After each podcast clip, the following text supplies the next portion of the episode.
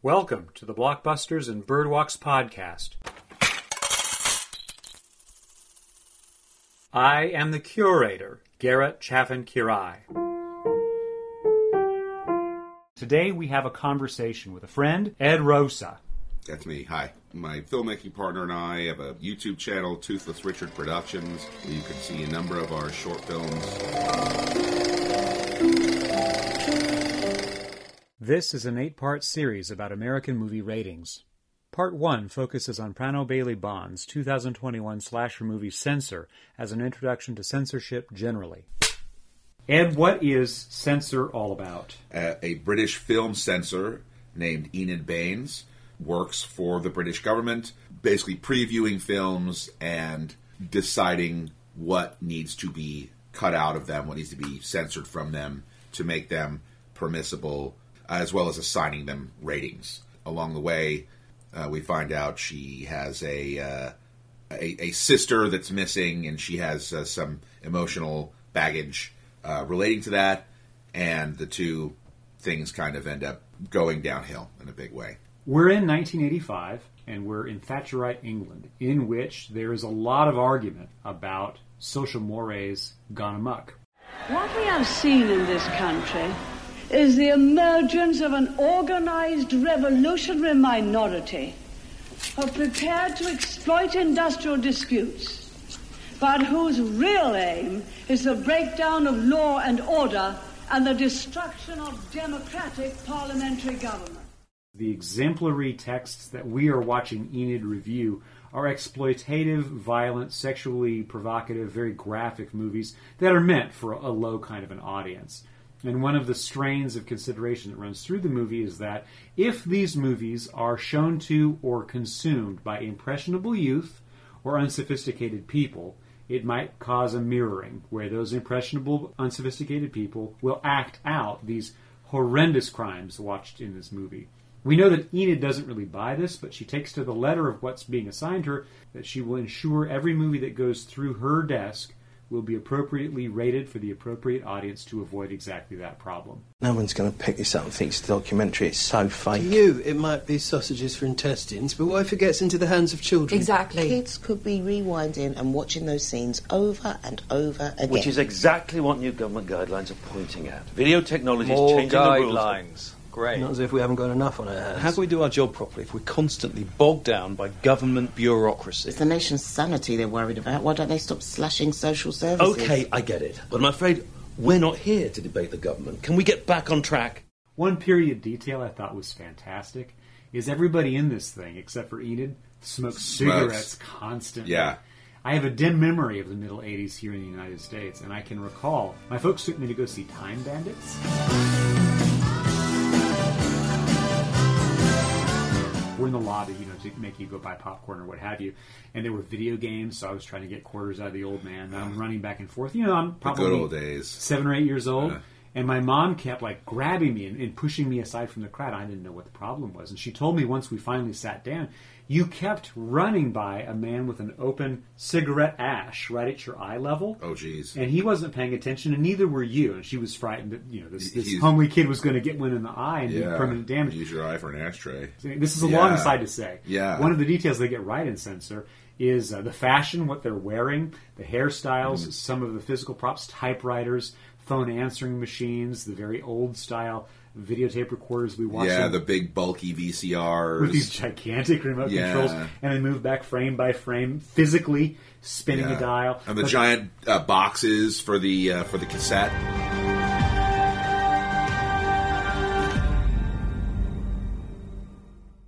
Enid, at I'd say approximately age nine, she's the older of two sisters, and her seven year old younger sister, Nina, disappeared one strange day in the woods in 1965. And we're given to believe that Enid has always lived with this trauma, but it's blocked from her memory. She really does not know what Yeah. happened to Nina, but no body was ever recovered. And it's sort of implied that the parents have actually some lay some residual blame on her for it. That's kind of hinted at. Like you're the elder and you should have looked after her, and you weren't able to give us any clues. And we had this scene when we meet the parents.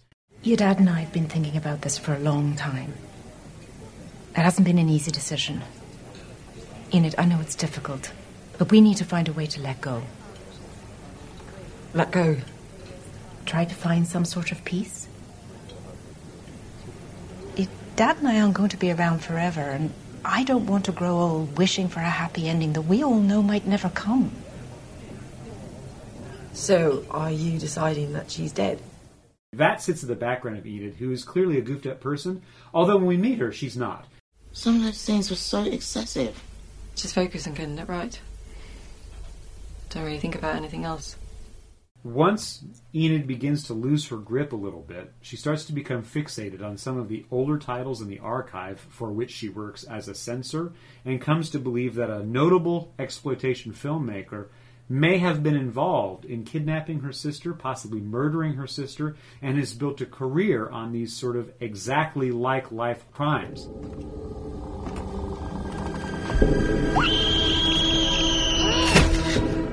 There's a funny little gesture that the lead actress, and this this uh, is an Irish actress named Niamh Algar, I think is her name. She has this tick, and it's one we all know now from modern office work, where we're always stooped over computers. Periodically, in the course of her labors, she erects her body, Yeah. squares her shoulders, and kind of pops her collarbone, Yeah. and, and just shifts her head a little bit. And she like touches her shoulders. Right. Kind of reminded me of that Mary Catherine Gallagher Yeah, character. it is a little right. Where she, you know, puts her hands in her armpit. Sometimes when I get nervous, I stick my fingers under my arms and I smell them like that. And as we watch the character do that at work, it makes sense because she's stooped over her desk making careful notes about Yeah. these movies that she chooses to censor as a profession.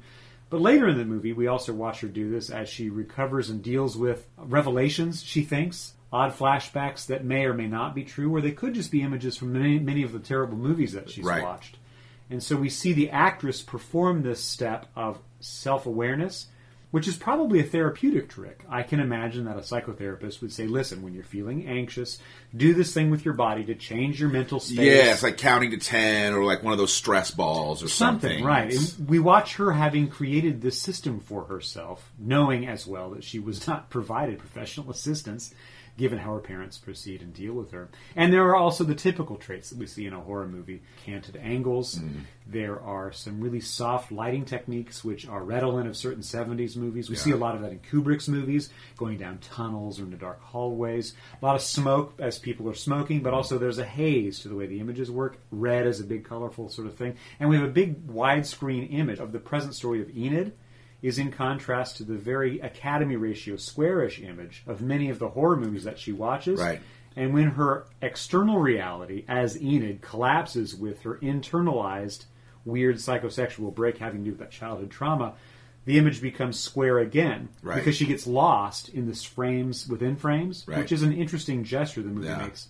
It's a knowing movie about how movies look. and Well, yeah, everything you would have seen on home video at the time would have been in that aspect ratio because it Had to fit a TV. Right, exactly. A square box. You know, there was no widescreen. There was no 16 by 9. Right, people weren't going to go for that. They Right. want things clipped inside of that center How square. we wound up cursed with pan and scan. Yeah, of yeah. Things. And and letterbox, which Yeah. for some reason ignorant people don't enjoy. So the the point that becomes kind of interesting about this movie is roughly a third of the way through, a movie that Enid had at one time rated does in fact become the inspiration text for a killer who murders his family.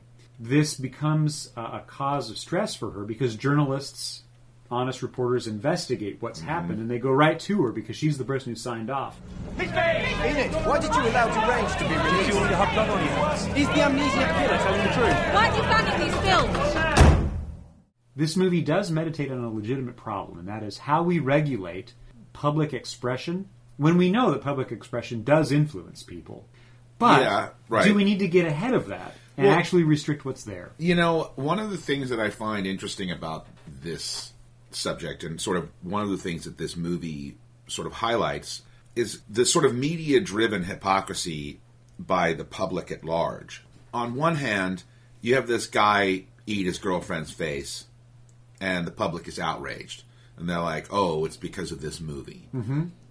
So they come after Enid for signing off on it. You are simultaneously willing to absolve the murderer of personal responsibility by suggesting that had they not watched this film, they wouldn't have done it. But you're not willing to absolve the censor of personal responsibility by saying, by you signed off on this, you made this guy commit the murder. And as Wha- I recall it, she even made corrections and forced it to be less severe and gnarly than Absolutely. it was to conform with the established standards that she is enforcing. Right. She, in other words, she professionalized it and did her job. Right. Well, so so, so where, where, where does where does personal responsibility lie for people? Right. Why are you willing to cut the killer a pass and go after the the girl that censored the damn thing? Yeah. And and that to me is very believable.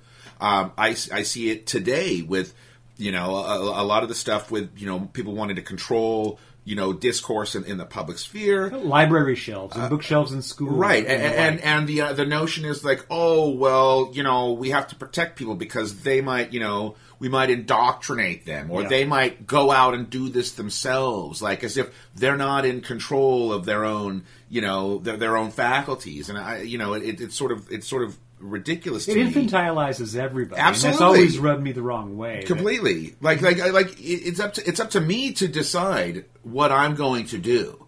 I'm the one that decided to commit whatever action I committed based on what I'd heard, even if I did hear something hateful or or, or violent or see something violent or whatever. That sort of started the gears turning in my mind. Ultimately, the responsibility still lies with me because I'm the one that did it. One feature of this movie that is uh, it demonstrates a real intelligence, I think, behind the writer director, and this is a, a person new to my experience, Prano Bailey Bond, a woman filmmaker, and that was one reason that drew me to the title and suggests that we watch this together. She's also the named co-writer. So the interesting feature is that Enid, in fact, does act out the horror movie that she sees. Right. She has seen so many dozens, if not hundreds, perhaps even thousands, in the course of her professional career as a censor. She has a difficulty managing what is true to life, what is true to memory, and where she fits into all of the above until finally her fantasies, her nightmares, her memories, her reality, and her profession collapse. And in the conclusion of the movie, she becomes an actress in this exploitation movie maker's set but she believes she's freeing her actual sister, who's in fact an actress and not her sister at all. Right. She concludes the piece by murdering a co-star, Yeah. lopping the head off the director, You did this. This is all your fault. and dragging this poor redheaded woman to her parents' house, not understanding what a nightmare she's created. And we get glimpses of that with these funny little editing cues that help us understand that Enid is at bliss. I Right. finally found my baby sister. Right. But we understand you know, you've No, gone you- completely mad. off the deep end. You could kind of read it both ways. Mhm. On one hand, it, you could you see it as like sort of a, a parable about how you know censorship is bad, but at the same time, if you were the kind of person that believed in censorship, you could absolutely read this as see. She watched because she had to see all the stuff. She, she couldn't possibly be more sophisticated. She is literally the, right. the conscience of the nation. Right, right. And she's been pushed over the edge Right. by this disgusting, salacious material. uh, and this this film is absolutely a, a, a, a- a paean to the benefits of censorship. Absolutely right. And it also involves some of the many traits that we're now very used to with slasher and horror oriented movies phallic knives, phallic trophies, phallus, phallus, phallus. It's a big penis Penetration. parade. Totally. Axes that lop off heads, the body Yeah. being opened up to see the monstrosity within, Yeah. blood and guts every which way. And the other signature issue that this movie centers on, and we've seen this elsewhere, Last House on the Left is one that comes to my mind. It's only a movie. Only a movie. many of the monstrous things happen in forests. Forests Yeah. at night, forests in misty conditions. Yeah. And when we think about what the forest means, it's nature. Nature typically is a feminine space. It's typically gendered that way. That's where the bloodshed happened, i.e., it's menses. Yeah. It's a place of woman's life. The forest I've also heard referred to as a, a pubic region of, of having to do with, with different kinds of procreative iconography. Sure, sure. And that's where all of well, this yeah, all kind of off. pagan stuff. Yeah, like it's yeah. all in the. I actually I've even heard the term forest exploitation to refer to because we had, particularly in the seventies and eighties, Yeah. you know, we had uh, so many horror films take place out in the woods. Yeah, well, I Spit on Your Grave is this. Yeah. And, and Friday the 13th movies. I don't think that Censor the movie arrives at a very satisfying meat and potatoes conclusion that fills my plate. Right. I think partly it's easily 10 or 15 minutes too long. It doesn't have enough material to sustain its length. And it almost gets by on that by having a centrally compelling performer. That is Miss Algar. She's really very good. Mm. And we get the gag that her emotional and mental and psychological life is collapsing around her relationship with movies. That's been done before. It's interesting to see how this works out. And the set of intertexts that showed up in my brain as I was watching this, there was Blair Witch Project. I saw little glimpses of Irreversible. And deliberately raw techniques show up. There's out of focus material, there's overexposed material. All of that's done on purpose. So I get this is smart, but sometimes just speed the thing along. The film's conclusion is not quite as strong as sort of the issues that are presented, but it does it can start a number of valuable conversations, and I, and I think for you know a sort of a low budget or lower budget horror film, many of them don't give you things to think about.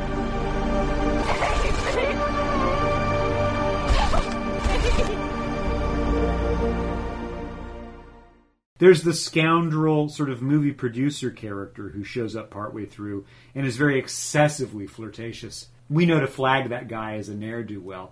And when eventually he meets his demise by falling down on one of his movie awards that stabs him through the mouth.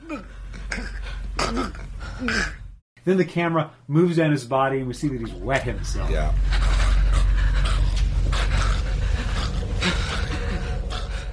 It's giallo like, and I'm not disturbed by thinking it's very real. You need it to be a spectacle, so you gotta you gotta make it heightened.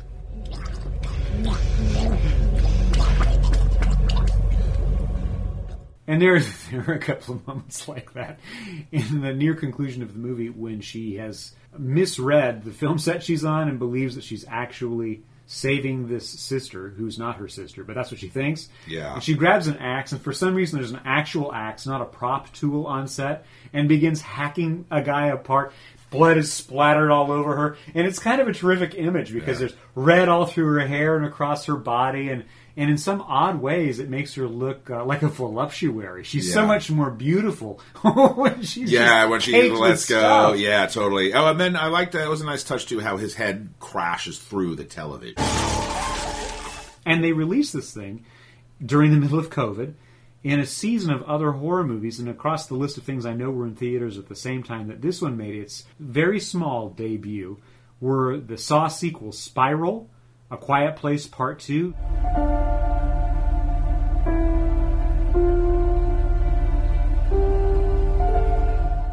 And the Forever Purge, and then the M. Night Shyamalan movie, Old. Now, all of these movies have something to recommend them. Most of them are franchise pieces that are tied in with a whole bunch of other material that's Yeah. already been in popular culture for years. Whereas this little movie that could, called Censor, sticks out from all of that and is trying to poke a hole into a heritage of horror movies. And I think that that deserves a place at the table. I would take this over those others most any day of the week simply because it's trying for more. I, I don't feel I need to have seen Spiral to believe that this is a more ambitious and successful film than the what is it like the seventh Saw film? Right.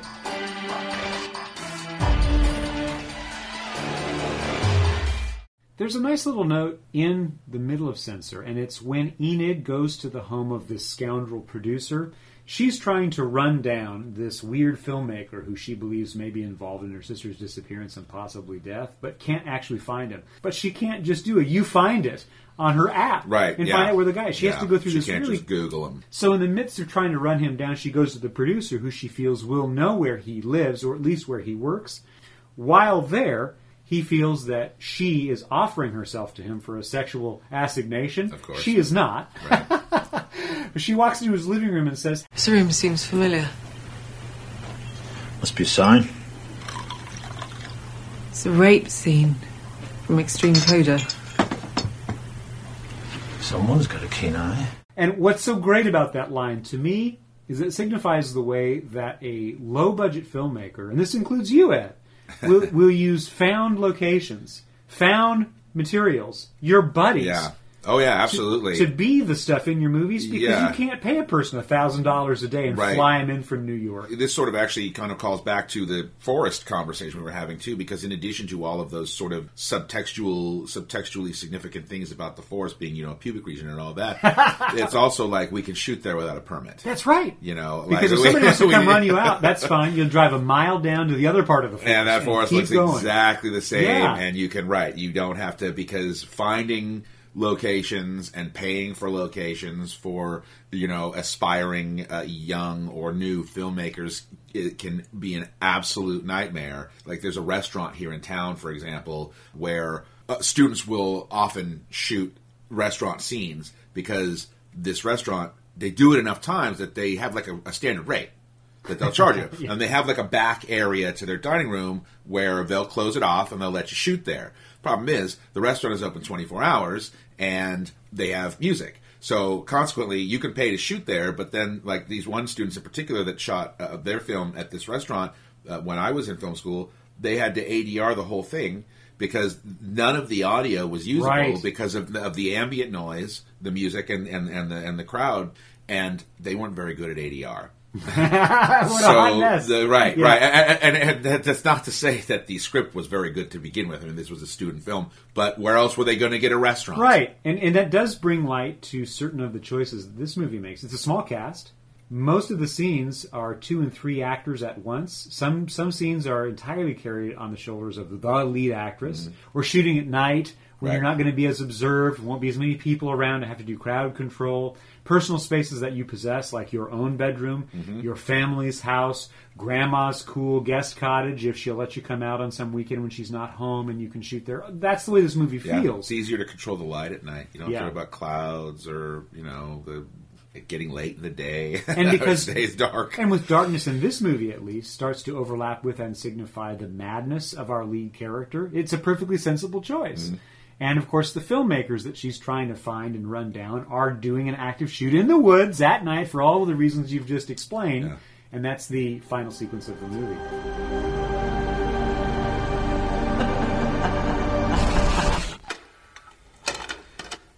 We're thinking about censorship generally for an arc of several different screenings and several different conversation pieces. So, among the reasons to select this movie, A, I read about it at peak COVID times when I was shut in, worried about what was happening in the wider world and whether my industry was going to collapse around me. And I read about this obscure British movie that debuted at Sundance and thought, that sounds rad. Yeah. So that was a reason to show this and share it with you. And I know that we have a similar sensitivity and tolerance for things which are, are not necessarily backed by MGM money Yeah. or 20th Century Fox. And I know that we both share uh, a convincing commitment to things that are attempting purposefully to exploit the envelope of what is permissible on a screen. So, censorship, that becomes then the umbrella that we're exploring here. And this movie Censor kicks that off because we have a rather thoughtful and ambivalent portrait of whether censorship is valuable in as much as it does protect the vulnerable or that it is a bad thing because even people who are so-called invulnerable can fall prey to their own disordered thinking. we have Enid who's deciding what we, the public, all get to see or don't get to see, what's right for all of us. But then she's a lunatic.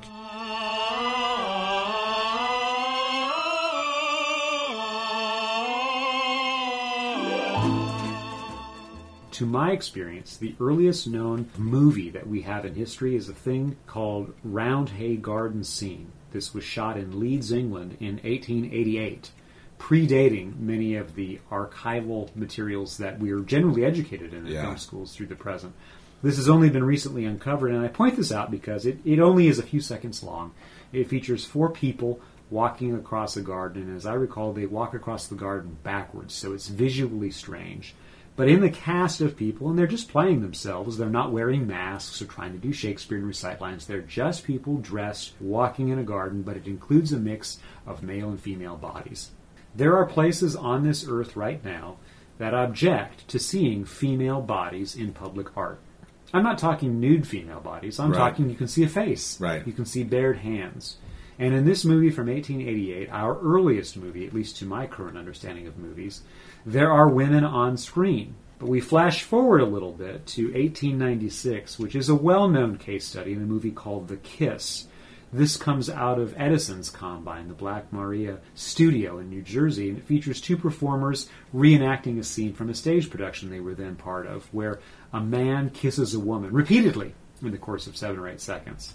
And this did get people up in arms. Look at this pornographic imagery. Yeah. Look at these people who aren't married, who are performers, kissing each other.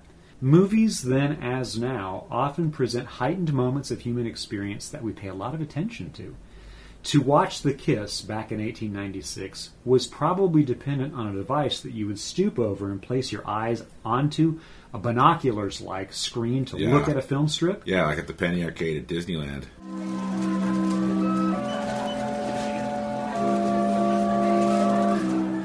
Or else, a few years later, it might be projected on a screen in front of you where these big slurping, kissing faces would be three or four times normal height, pure spectacle. Right. And therein becomes a big money problem for what movies are all about and why we should censor them. The spectacular nature of audiovisual entertainment, which was shepherded into modern society through the movies, means that the human body and what it's capable of doing as behavior is something we need to pay attention to because some of it is objectionable to some of us. And it continues to be a problem with how we reconcile ratings. Since 1968, with the Motion Picture Association of America, now called the Motion Picture Association, the MPAA, now the MPA. MPA, yeah, I've noticed that. By the way, all ratings in America are not legally binding in any way. That You could send a three year old up to go buy tickets to an NC 17, and the theater owner is not obligated to not sell the ticket. Right. But there is a moral lesson to this. What we're really trying to do is help adults figure out what's appropriate for their dependent children or their dependent elders who can't make some of these sophisticated choices for themselves. And more to the point, help a person feel satisfied the entertainment they're going to sit for will actually entertain them. The movie companies of today have accepted the MPA's rule to define certain standard formats for stories, for graphics, for sound effects, and the like that will invite young audiences, slightly older audiences, finally to adult audiences, segmenting the population, and in so doing, get the government off their back. The instant that goes wrong, the threat of federal imposition or statutory imposition, or in the case of history, religious traditions being enforced upon people, mm-hmm. becomes a real problem that folks grapple with.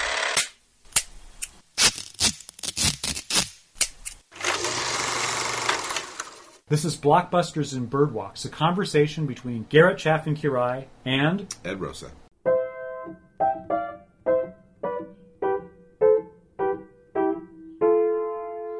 Boop boopity doo.